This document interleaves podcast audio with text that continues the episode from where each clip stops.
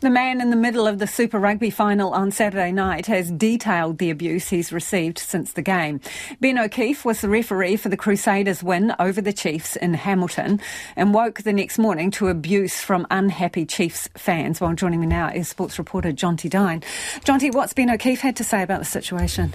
Kia Lisa. Uh, well, as you can imagine, O'Keefe's pretty disappointed by this backlash.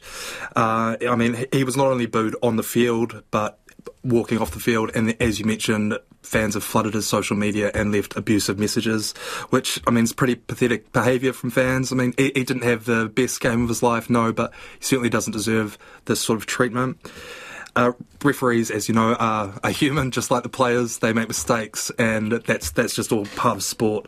And bl- blaming a team's loss on a referee just uh, it comes across as pretty bitter and it's it's just pretty poor form from New Zealand fans. Some of the messages that they've left include calling him a grub, cheat, a muppet, saying that the mobs are coming for you, accusing him of being paid off, and others that I can't read on air, Lisa. So, some pretty nasty stuff. Ben has responded. He's posted to Instagram saying that as a referee at the highest level, he has unfortunately become accustomed to this sort of treatment and vitriol that is become normalised almost by the fans.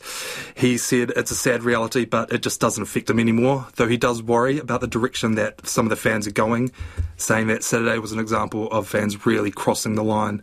So, a, a pretty pragmatic response from Ben, but really no one sub- should be subjected to that sort of abuse, particularly someone who is giving their life to the game we all love. Okay, let's move on to cricket. And Kane Williamson, Black Caps captain, he's rehabbing at the moment. So, what's the latest? Well, he is hopeful of a of a possible return in time for the World Cup, and I imagine plenty of Black Caps fans are as well. He suffered a pretty serious ACL tear in the IPL, as we know, back in April, and it seemed to all but rule him out for the World Cup.